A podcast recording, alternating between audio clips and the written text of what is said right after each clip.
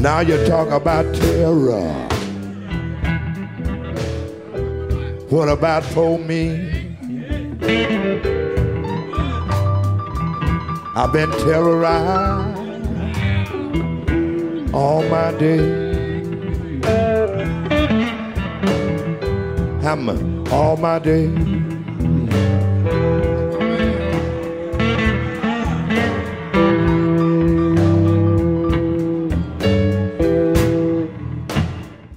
Conflict between the Palestinians and Israel, which has reached a terrifying crescendo with the assault on Gaza, is the outcome of a 100 year old colonial occupation by Jewish Zionists in Israel, backed by major imperial powers, starting with the British and a century later with the United States.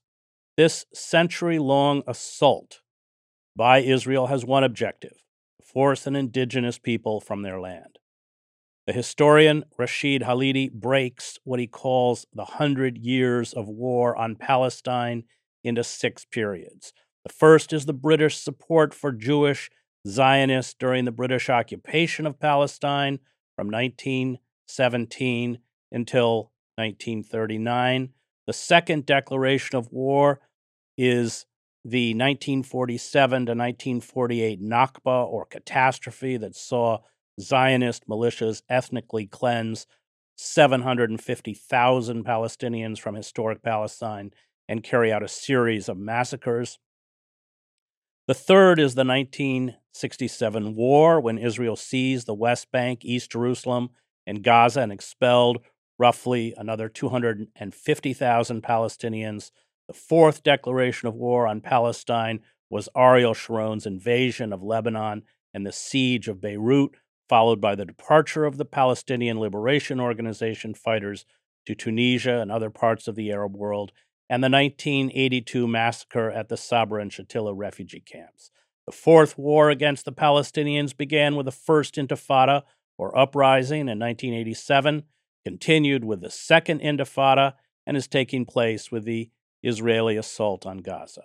The backdrop to this century of war by Israel and the Palestinians is the failure by Arab leaders to offer meaningful support to the Palestinian people. In fact, these leaders often colluded with Israel to weaken the Palestinian resistant, resistance movement.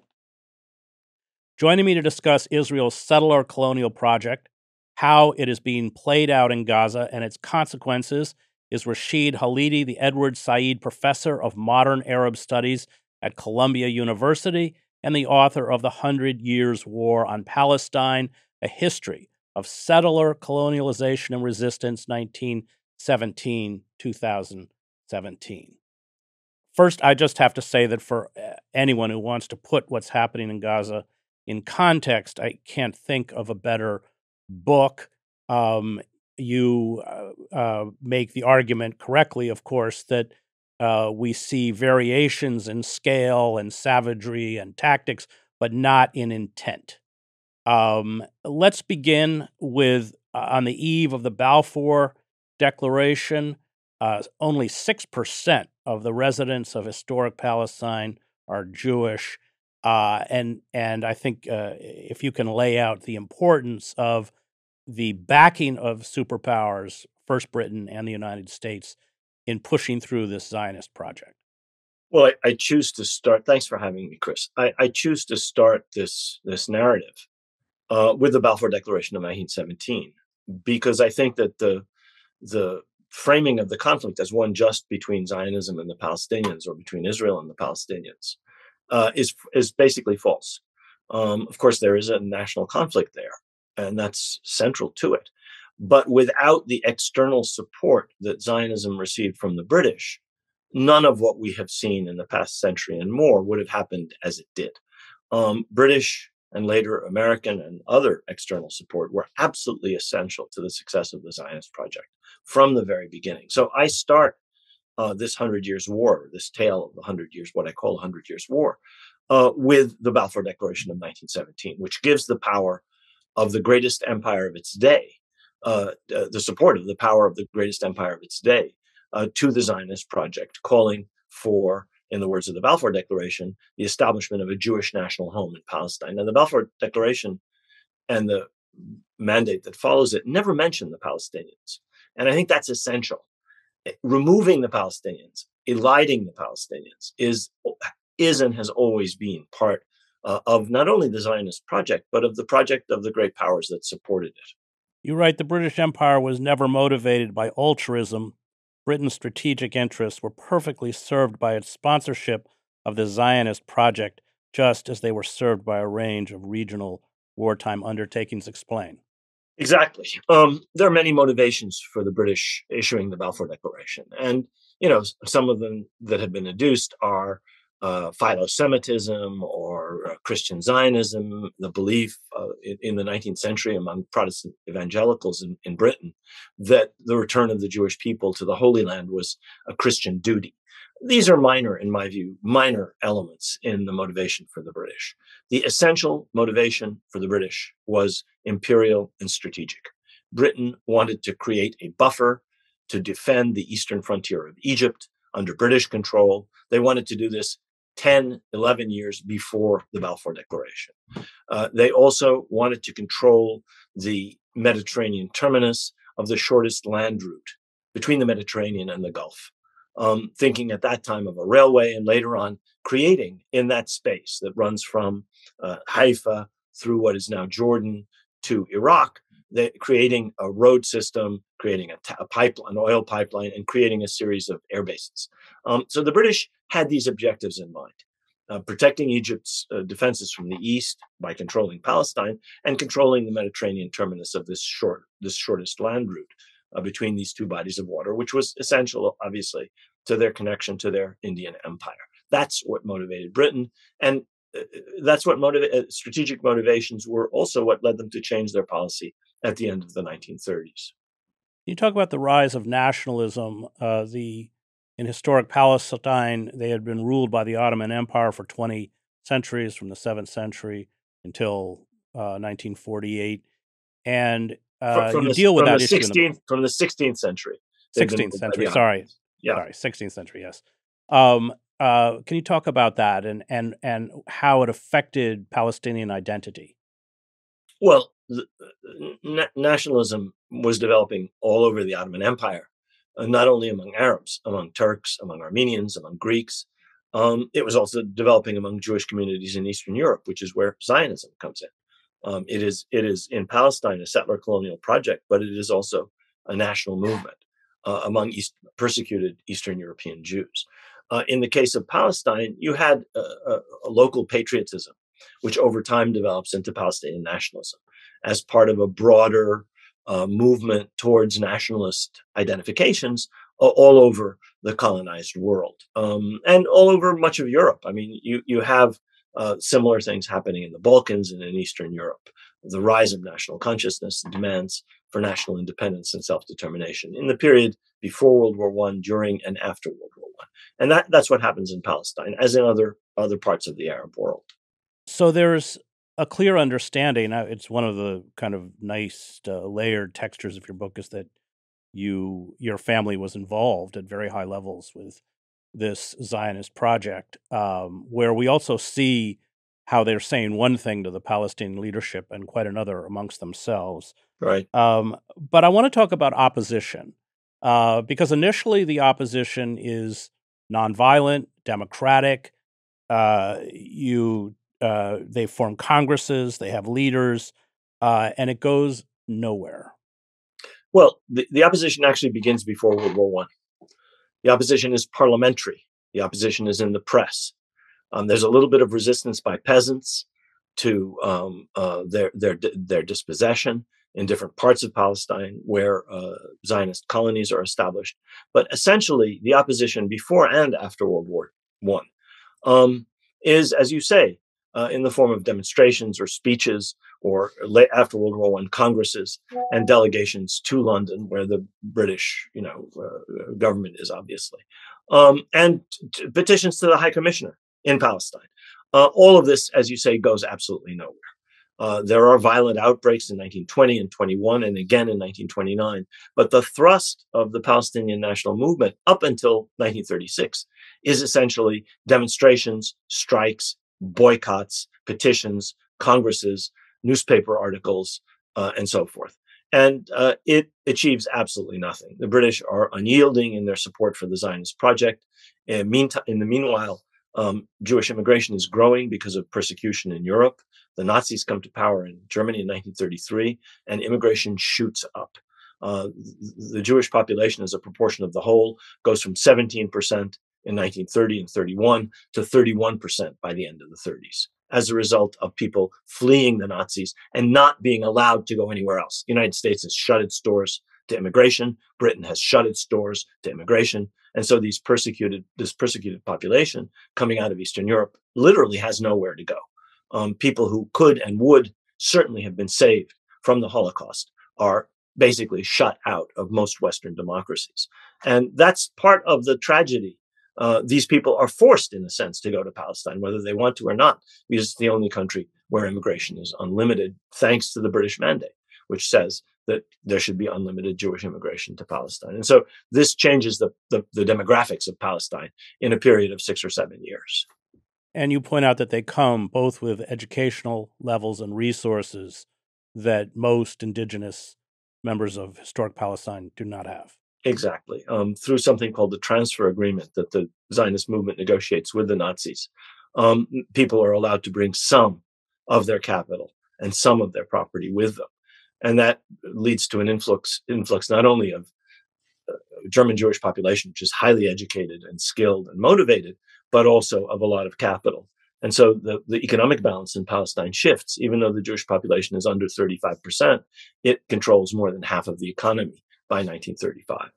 I want to talk about the duplicity of the Zionist leadership. Uh, Chaim Weizmann, uh, you write, for example, told several prominent Arabs at a dinner in Jerusalem in March 1918, quote, to beware treacherous insinuations that Zionists were seeking political power.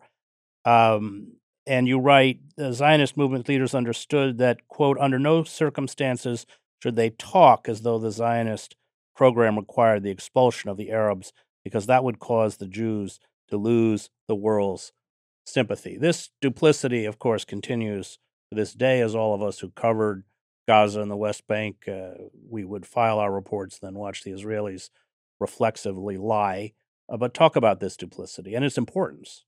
Yeah, I mean, it goes right back to uh, an incident that I, I detailed in the very beginning of the book, where an ancestor of mine who had been a member of the Ottoman Parliament, the first Ottoman Parliament, and who had been mayor of Jerusalem and had lived in Europe, he taught in Vienna, he knew German.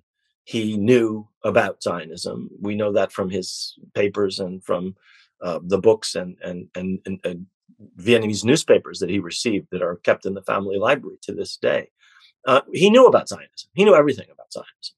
So he writes to Theodore Herzl in 1899, two years after the first Zionist Congress, with a full knowledge that the objective is a Jewish state in Palestine.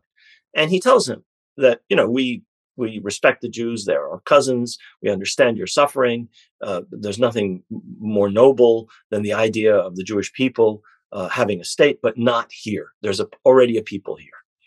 And the, the interesting thing is not only this letter from this ancestor of mine, a man named Yusuf Diya al-Khalidi, but Herzl's response which is completely disingenuous, which completely ignores all the points that Yusuf Diya al-Khalidi is making, and then says uh, in response to a question that he uh, Yusuf Lee had not even asked, we have no intention of driving the population away. If you look at Herzl's diaries, he's talking about spiriting the pop- population discreetly across the borders. We're talking in the 1890s. This is clear in Herzl's mind. You have to get rid of the Arabs to have a Jewish state in a majority Arab country. There's no other way to do it. And that, in fact, is always the driving motive of Zionism. So, what Weizmann is saying is profoundly deceptive in, in the quote that you just read, uh, which I think is in the 1920 or early, the very beginning, 1918 or 1919, um, because it was always understood that the objective was a majority Jewish state in what was at that point a majority Arab country. Um, and that deceptiveness has been, as you say, I think, a constant uh, ever since.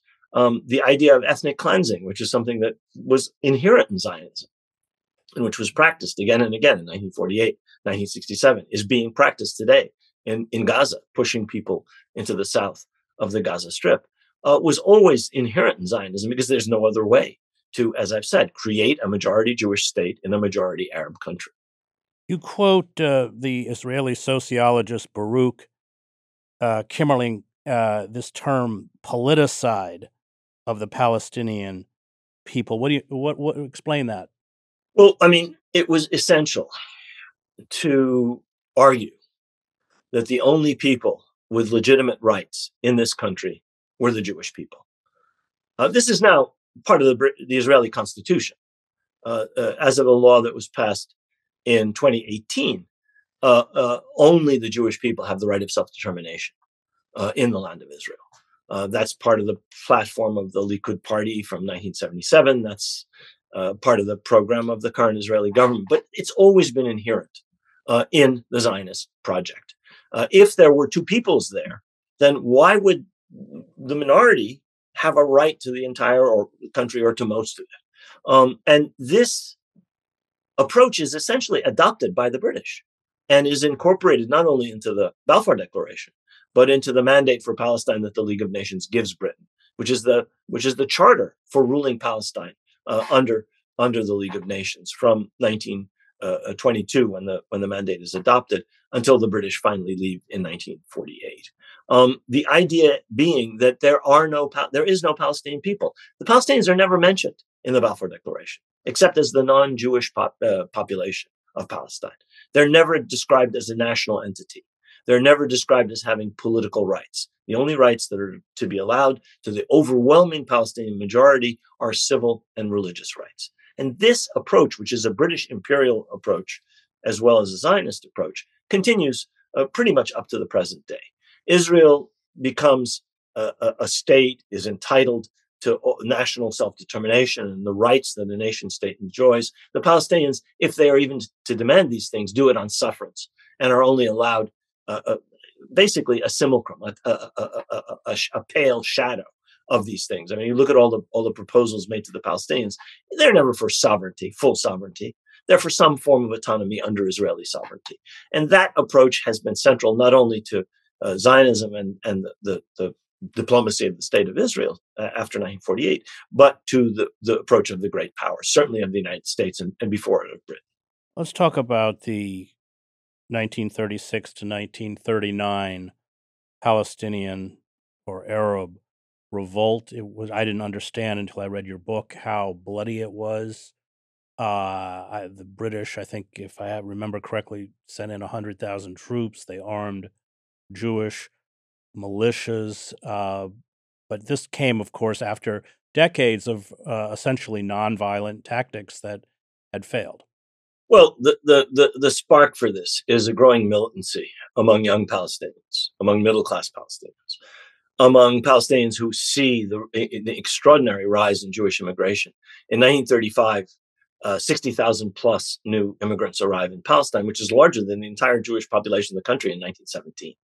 And it, it, it, there are articles in the paper saying, at this rate, we're going to become strangers in our own country. Uh, and so, in response to the to the ineffectual leadership uh, of the Palestinian uh, uh, uh, elites that dominated the national movement, and in response to this uh, complete unwillingness of the British to respond to Palestinian demands, eventually a, a, general strike breaks out in 1936, which is a grassroots effort. The leadership had nothing to do with it. The leadership was surprised by it. Um, the, the traditional elite leaders are taken by surprise. Um, the general strike goes on for six months. It's ended by the intervention of the Arab governments, which are afraid uh, that this would lead to instability uh, and, and which are trying to do uh, uh, the bidding of their British masters. So the king of Egypt, uh, the king of, of, of, Iraq, and so forth intervene. Uh, and the general strike ends, and the British send out a commission of inquiry, which decides to partition Palestine and give a chunk of it over to a Jewish state from which are to be transferred. The term is transferred, i.e., expelled the Arab population. Because even in that tiny part of Palestine, there wasn't a Jewish majority.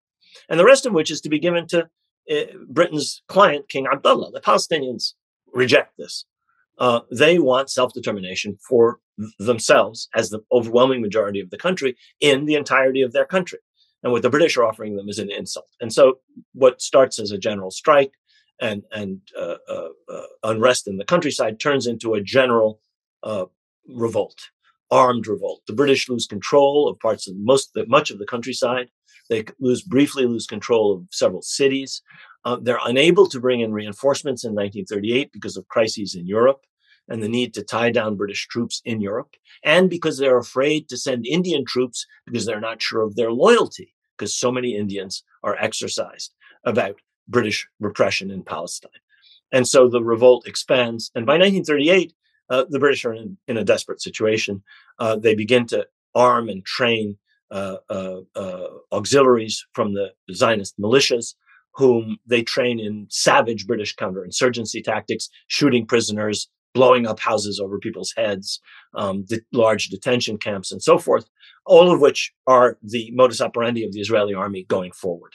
The people who become the first generals in the Israeli army, Moshe Dayan, Yigal Allon, uh, Yitzhak Sadeh, are trained by these British counterinsurgency experts in the late 1930s to help the British put down this revolt. Finally, after uh, the the crisis in Europe is temporarily over with the Munich agreement. Uh, the British uh, have reserves that are freed, and they come to, they flood Palestine with troops and the RAF, and they bomb and and uh, destroy their way to crushing the Palestinian revolt. Uh, in the course of which something like 14 to 17 percent of the adult male Palestinian population are either killed, wounded, imprisoned, or exiled. So the revolt is crushed. The Palestinians are broken. Thousands of weapons are confiscated. Uh, dozens and dozens of people are summarily executed. Many more are shot uh, in the course of operations after being taken prisoner. Um, and the Palestinians really uh, suffer enormously. Uh, their leadership is exiled um, uh, going into the 1940s, in fact, from, from the effects of the, of the, of the repression uh, by the British of this revolt. I want to go into the Nakba, the relationship between the British and the Zionists changes on the eve of World War II because, of course, the British need Arab support. Although they form a British, uh, the British form a Jewish uh, battalion or division. I can't remember. Brigade, Jewish brigade, brigade, brigade Jewish brigade. Uh, 1948, uh, you have uh, Zionist terrorist groups, Irgun, uh, Stern Gang, attacking the British. They blow up the HQ of the British, the King David Hotel. Um, so 1948, the Nakba. Um, and uh, and then I think you know I, I want to end, of course, by talking about what's happening today. But let's talk a little bit about the Nakba or the catastrophe. The British do, as you say, shift their position. Um, and they drastically reduced their commitments to the Zionists in 1939 because on the eve of World War II, they realized they're going to have to fight that war in the Middle East. And they need the support of the local populations, which have come to hate them for the repression of the Palestinians. And this goes far beyond um, uh, Palestine and the Arab world. It goes to the rest of the Muslim world, and in fact, to much of India. Uh, so you have the Secretary of State for India writing to the cabinet saying, This has become an Indian problem. We cannot continue this support for the Zionists. This is going to hurt us here. They couldn't, they already in 1937 decided they couldn't send troops from India to put down the Palestinian revolt because they weren't sure of their loyalty. And so Britain does a pivot away from the Zionist movement, reduces its commitment, its commitments to the Zionists, and makes a bunch of promises, which of course they never keep to the Palestinians. Um, after World War II, the situation is entirely changed. First of all, the Zionist movement is now fighting the British, as you say.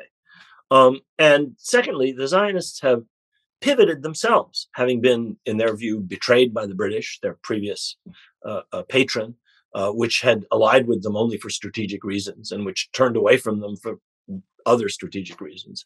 Um, the Zionists very shrewdly are able to develop relations with uh, Washington and Moscow, and these become their patrons uh, for the period immediately after World War II, when uh, the, the British finally decide they can't hang on to Palestine. They're leaving India at the same time. This is 1947.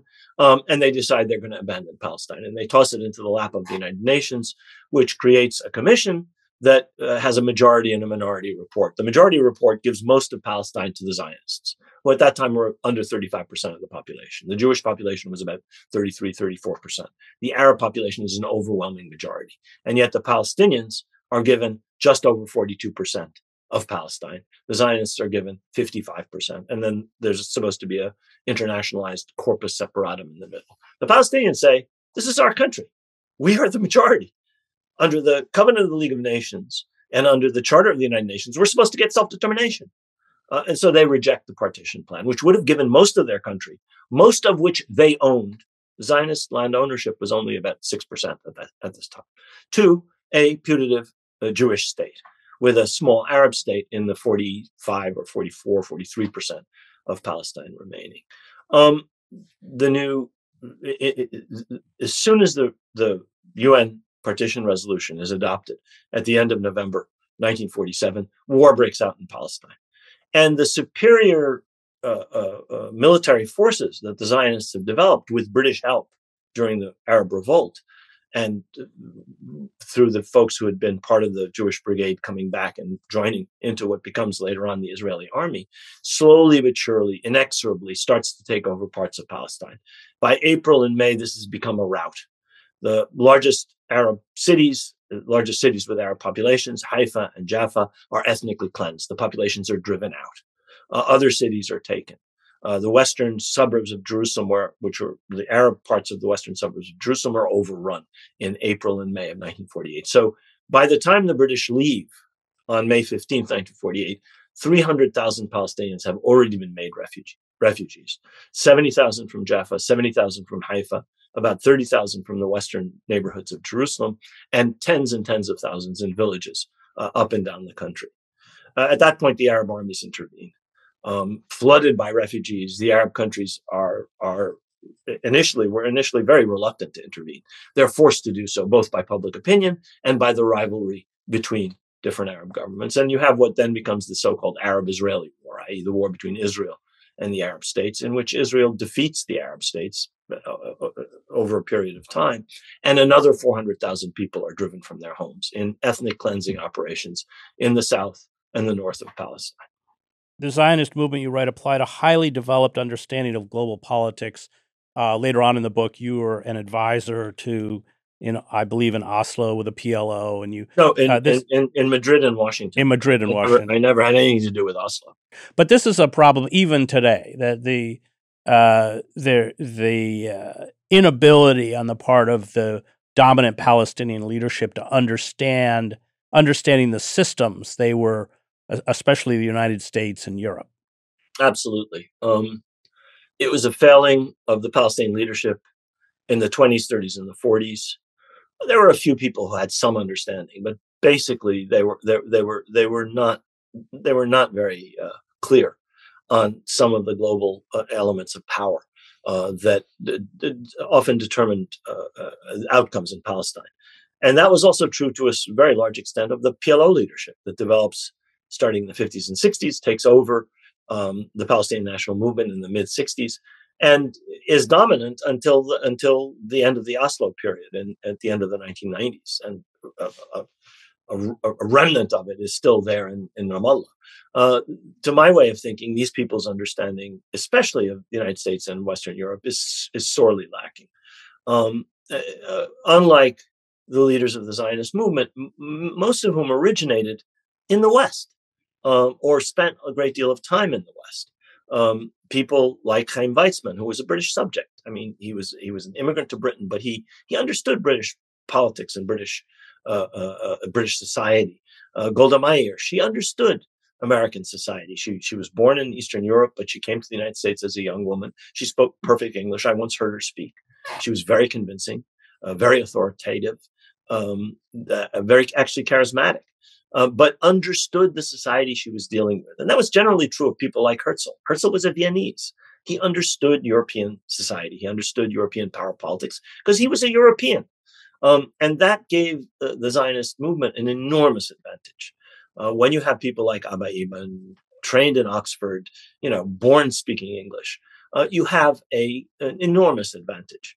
Uh, this is an advantage that certainly the Palestinians did not have in the 20s, 30s, and 40s, and I would argue did not have during the whole period uh, where the PLO uh, uh, dominated the Palestinian national movement, because um, even though there were people like Edward Said or myself who knew Western societies, uh, we were not decision makers. We, at best, they occasionally listened to our advice, but unfortunately, quite rarely.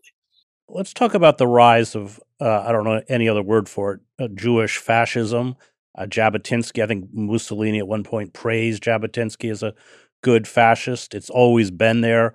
One of the first stories I covered was Meir Kahane in Israel, this, fascistic rabbi who was. Uh, but Israel banned his party. I think it was in 1994, the Kach Party. Um, and now that virulent strain, overtly racist, it's all come out, especially in the Netanyahu government. Talk about that strain within Zionism and its political triumph.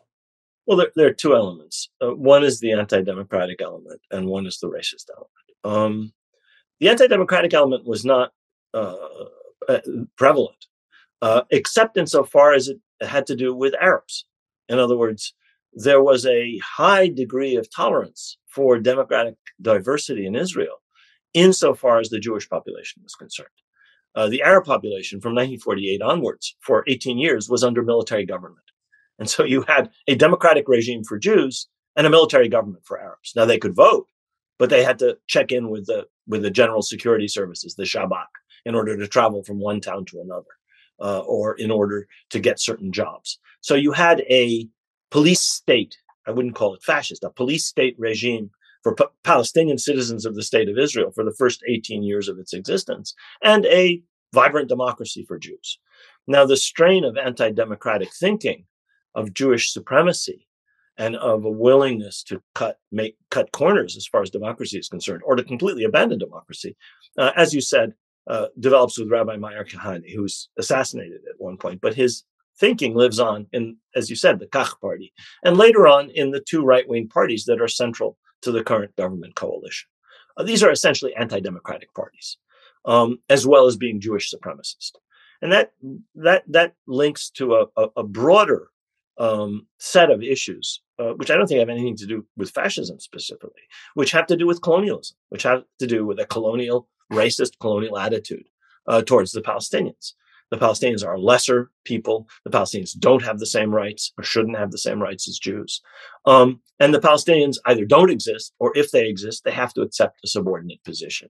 Um, Israel builds itself uh, as a state that is both Jewish and democratic. And as one one Palestinian who lives in Israel said, it's democratic for the Jews, but it's a Jewish state for the Arabs. It's a state from which they are excluded, in other words, in terms of certain rights, which are which pertain only to Jewish citizens of the state. Um, various rights that have to do with uh, uh, access to land, various rights that have to do with access to certain jobs, and so on and so forth. Um, there are about 18 or 20 laws which systematically discriminate against Palestinian citizens of the state of Israel inside Israel. And that's not to speak of the millions of people over whom Israel rules without any recourse, except military courts, which have a 99% uh, rate of conviction. Um, there, there, there is no law. There is military law. There is no. They have no voice uh, in anything that any important decisions about their lives. We're talking about the population of the Gaza Strip. We're talking about the population of uh, the West Bank.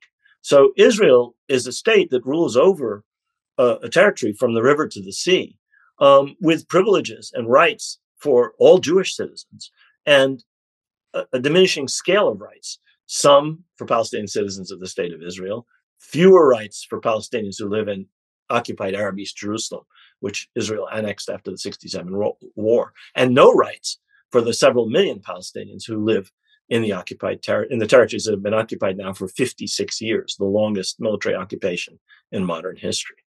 You talk a lot about the the repression on the part of Israel towards Palestinian resistance movements. The first Intifada, which I covered, largely nonviolent. The second Intifada was not nonviolent. You're very critical of the tactics used in the second Intifada. You get the March of uh, Return uh, uh, up to the fence in the border of Gaza, where Israeli snipers are shooting medics and journalists and children. And um, but you you uh, make a point that in some ways the repression is harsher against the nonviolent movements. Why? Because it's convenient to picture the Palestinians as terrorists and because nonviolence has the danger of winning the sympathy of Western countries.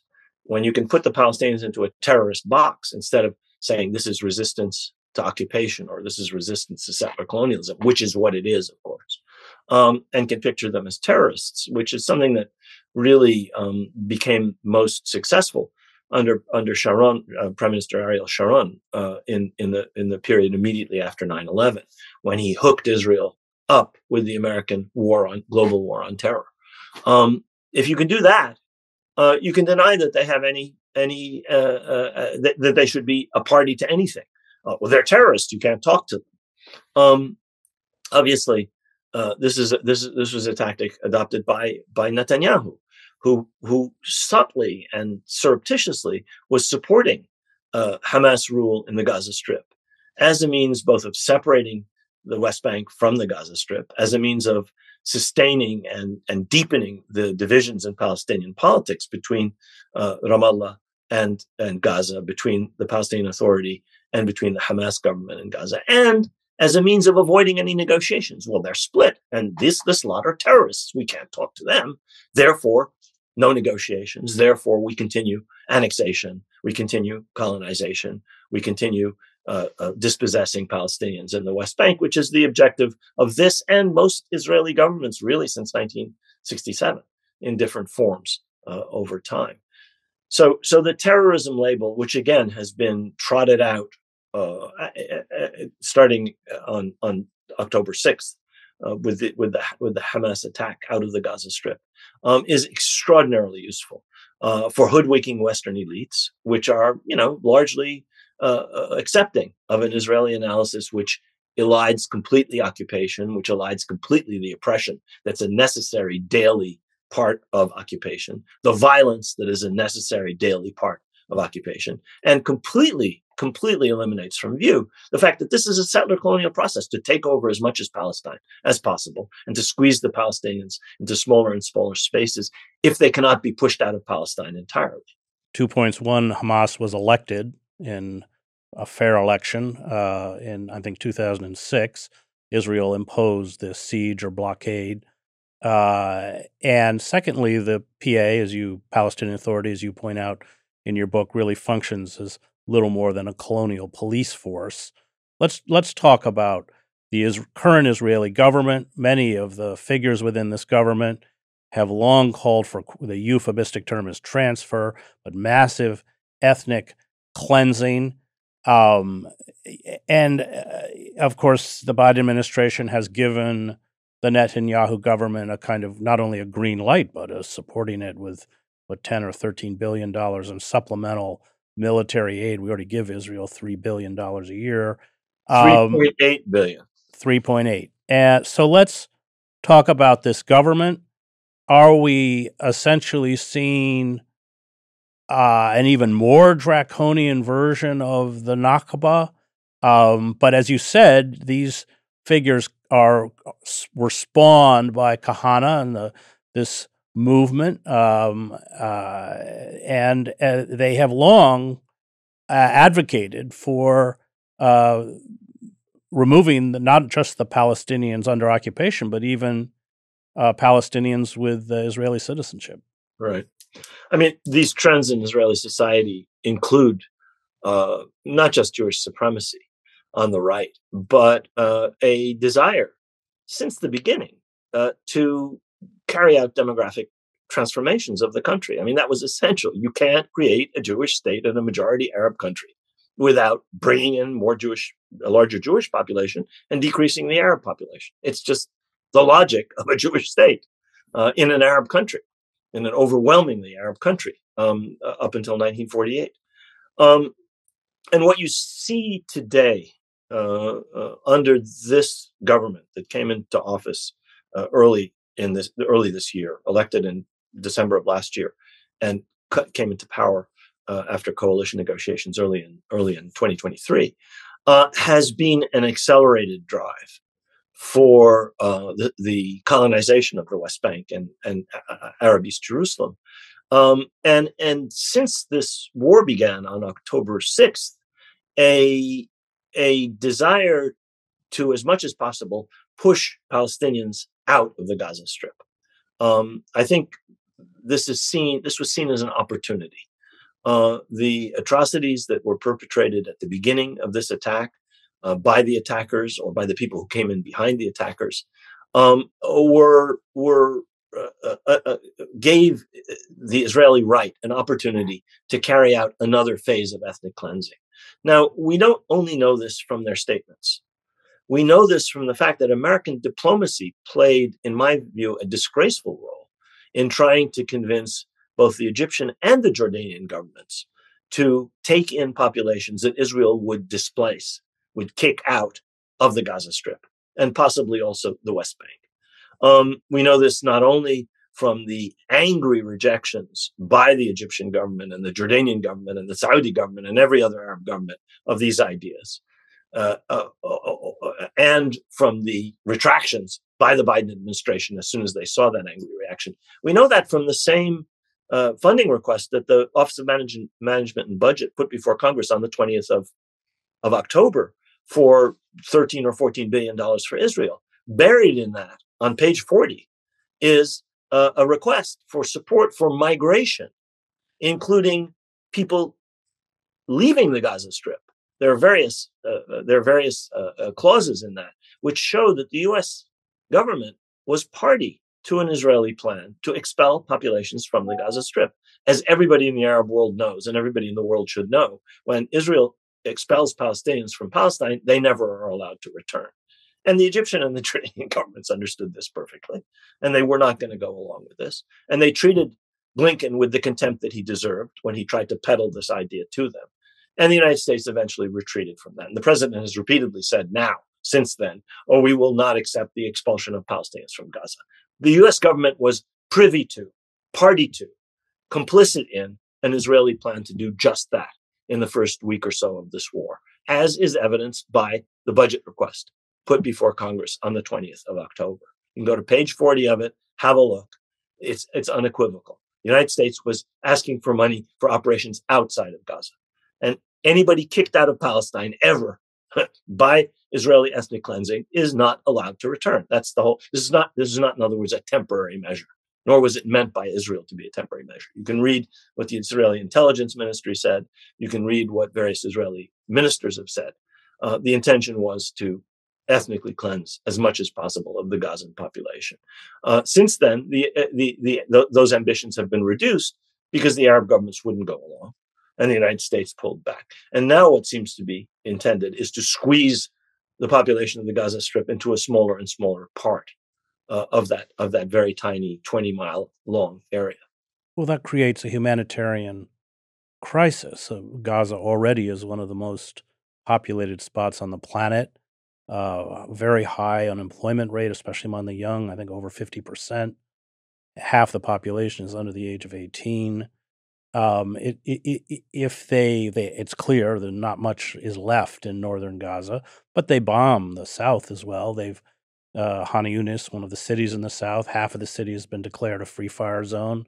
Uh, they have not. Uh, they've killed far more UN workers than they've killed Hamas militants, as far as I can tell. Um, is the idea to create such an appalling humanitarian crisis that enough pressure can be put on the Sisi government in Egypt because these Palestinians in Gaza would be pushed out into the Egyptian Sinai. Where do you see it going? I mean, certainly the true believers, these fanatical Zionists and bigots in the Netanyahu government, this has long been their dream. They have called for this for decades. Right. Well, they're also engaging in small scale ethnic cleansing in the occupied West Bank where about 15 or 16 small communities have been forced to leave. Um, uh, two or 3,000 people are, have now been driven from their homes in the area south and east of Hebron and in the Jordan River Valley by uh, armed Zionist uh, settlers uh, backed by Israeli troops um, in a wave of ethnic cleansing, which these people argue is necessary and, and correct, and uh, the, the realization of one of their dreams, which is to make the West Bank as free as possible of Palestinians, even if they can't drive them into Jordan, because the Jordanians have now moved troops to the border to prevent that and have very clearly said, we will under no circumstances allow you to do this. Um, pushing them into smaller and smaller areas of the West Bank and stealing their land and taking over more and more of the West Bank serves the same purpose. As far as Gaza is concerned, I think uh, it's not clear where this is going to go. Uh, we're uh, in the middle at the time that we record this of a truce, of a very short term four day truce, even if it's extended. Um, the intention of the Israeli military and the Israeli government is to continue the war into the south southern part of Gaza. How they intend to do that without more phenomenally high casualty tolls among the civilian population is hard to hard to imagine. Um, they've already killed probably as many as twenty thousand people. The the the Gazan authorities say fourteen thousand eight hundred have been killed, but there are apparently many many hundreds, perhaps thousands, uh, buried under the rubble of their homes and of, of, of, UN schools and of other buildings destroyed in this mad uh, attack on the population of Gaza.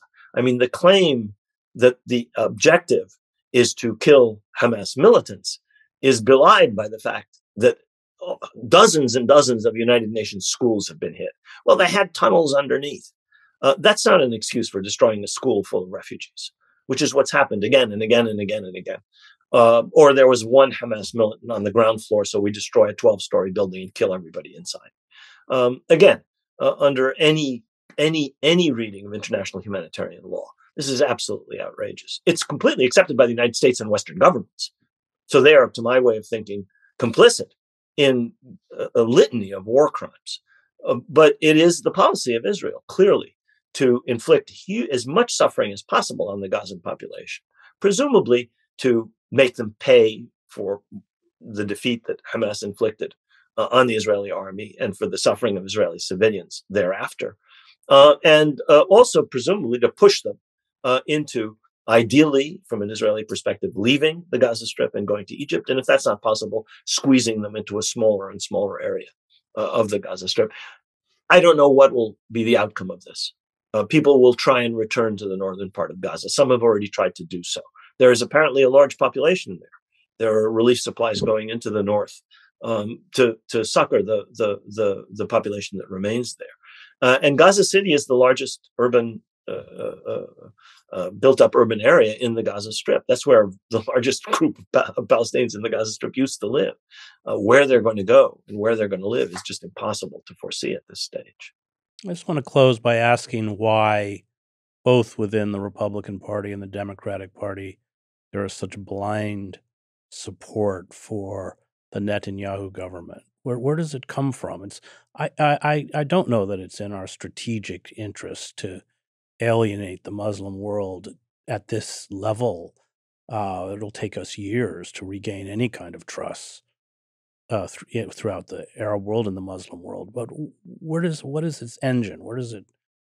Why is it happening? That's a very hard question to answer. And I think that it has multiple answers. I think that, first of all, there is a difference between the party leadership in the Democratic Party and the, the base. Um, and there's a difference between Democrats and Republicans. Dem- Republicans are much, much more supportive of Israel. This partly may be due to Christian Zionism, to the zeal with which some evangelicals look upon the return of the Jewish people uh, to the Holy Land. Um, it may have to do with the um, the appreciation for muscular, colonial, racist aggressiveness that Israel displays on the part of some Republicans. Um, at the top, however, uh, of both parties, I think it has to do with the fact that people of a certain generation were led to believe things that Israel wanted them to believe. Uh, in a time in the 60s and 70s and 80s when you know we're talking about a gerontocracy you know Look at look at the leadership in the Senate. Look at the leadership. Uh, look at the president. These are people whose views were formed in the 60s and 70s when the only narrative available was an Israeli narrative. So they believe everything the Israelis tell them, whatever fairy tales they're led to believe. Um, they swallow uh, a hook, line, and sinker. The the the the difference is a generational difference, and the difference is between the bases of the two political parties the Democratic Party has a very broad and disparate base. And most elements of that base are much more skeptical of Israeli claims and are much more critical of Israel than is the Democratic Party leadership. So the president, the people around him, the leadership in the House and the Senate are solidly pro Israel um, in the Democratic Party as in the Republican Party. The difference lies in the base. If you look at the components unions. Uh, the, the, the, the, postal workers have come out for a ceasefire in opposition to the position of the Biden administration. Uh, uh, pastors of black churches put a, a full page ad in the New York Times a couple of weeks ago demanding a ceasefire. uh, black intellectuals, uh, uh, Native American intellectuals, Hispanic intellectuals are all much more critical of Israel, especially the younger ones, um, than are their elders or than are Republicans as a general as a general rule.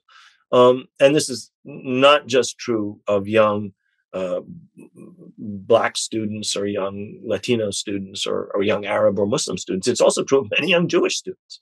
Um, you look at college campuses, and Jewish Voice for Peace um, is a is a central component of the drives for divestment of these universities' assets from companies that support the Israeli occupation uh, and of Palestinian rights generally. Um, so this is a there's a generational divide, even among Republicans, by the way, but especially among Democrats, um, which shows that even though there's a high degree, in my view, of brainwashing among the older generation. I mean, people who believe that the movie Exodus is an accurate portrayal of reality, which is to say a lot of people in their 60s, 70s, and 80s.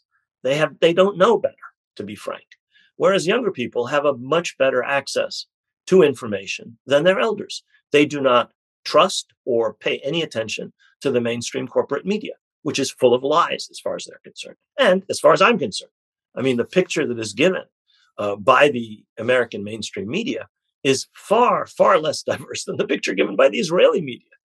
Uh, uh, I mean, I read the New York Times in the morning, and I read Haaretz or the Israel uh, Times of Israel or Ynet, Yediot's English language service. Yediot, I don't know.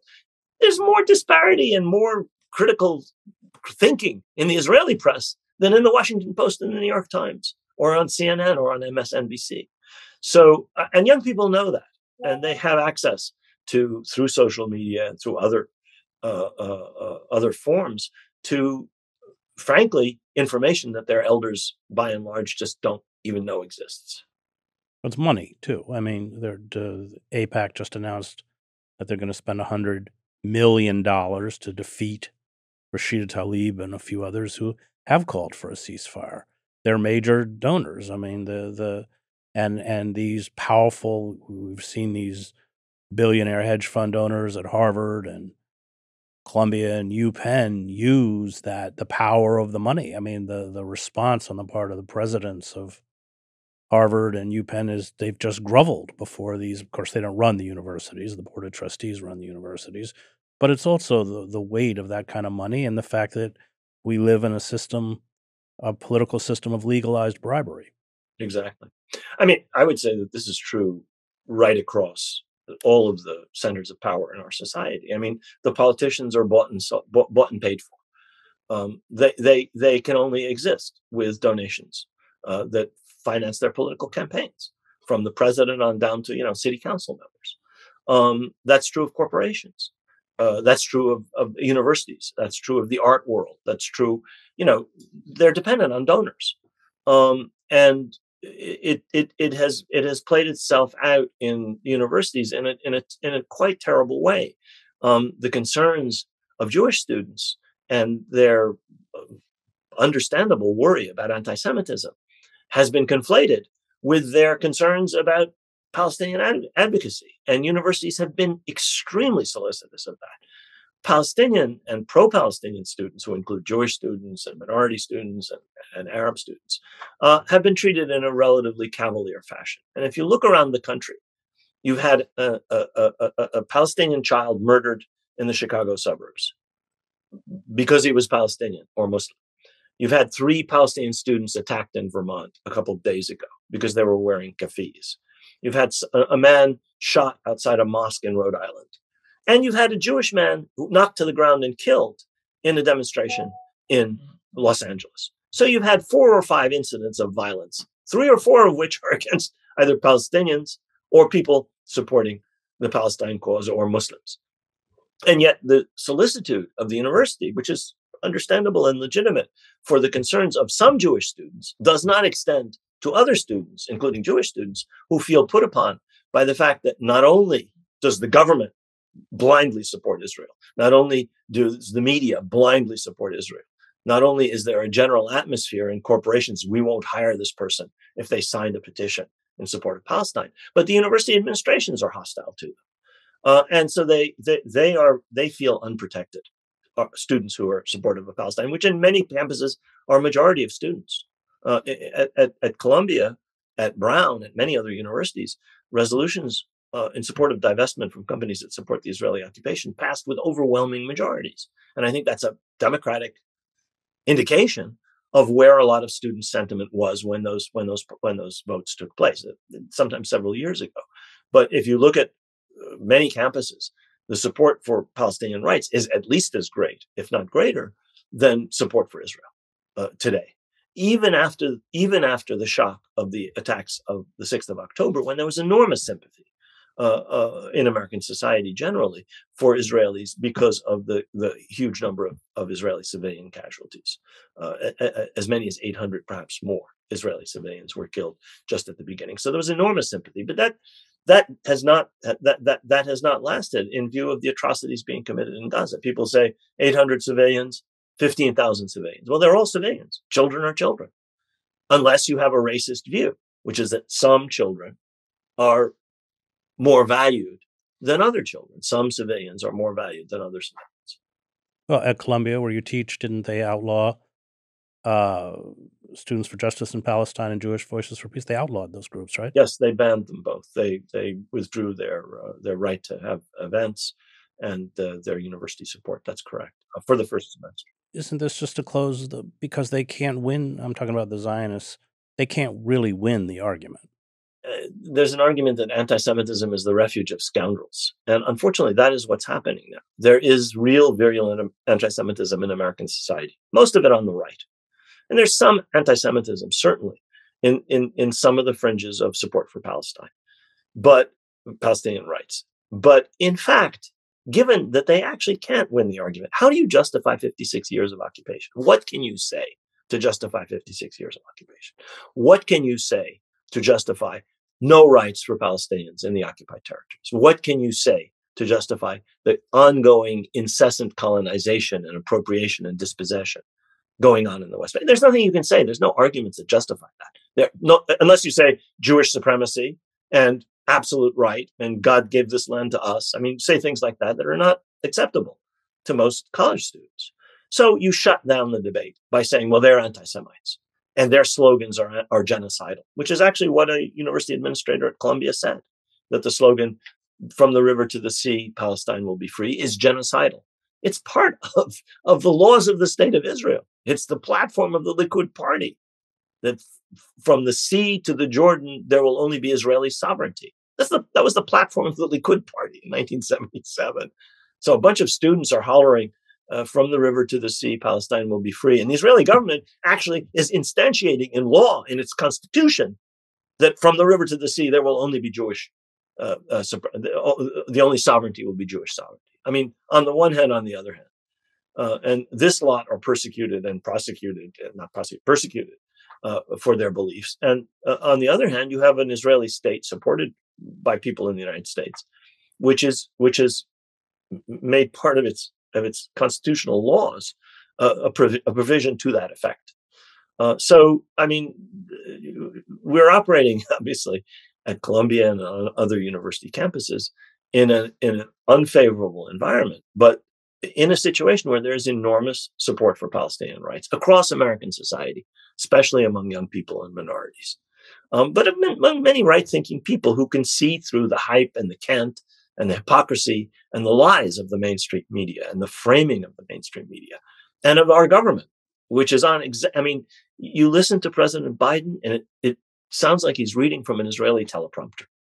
Line after line after line are lines that you hear from Netanyahu or you hear from his ministers or you hear from Israeli propagandists. Line after line after line in the things that the president says from the beginning of this war until today, crafted in in Tel Aviv, crafted in Jerusalem. Tel Aviv is where the defense ministry is.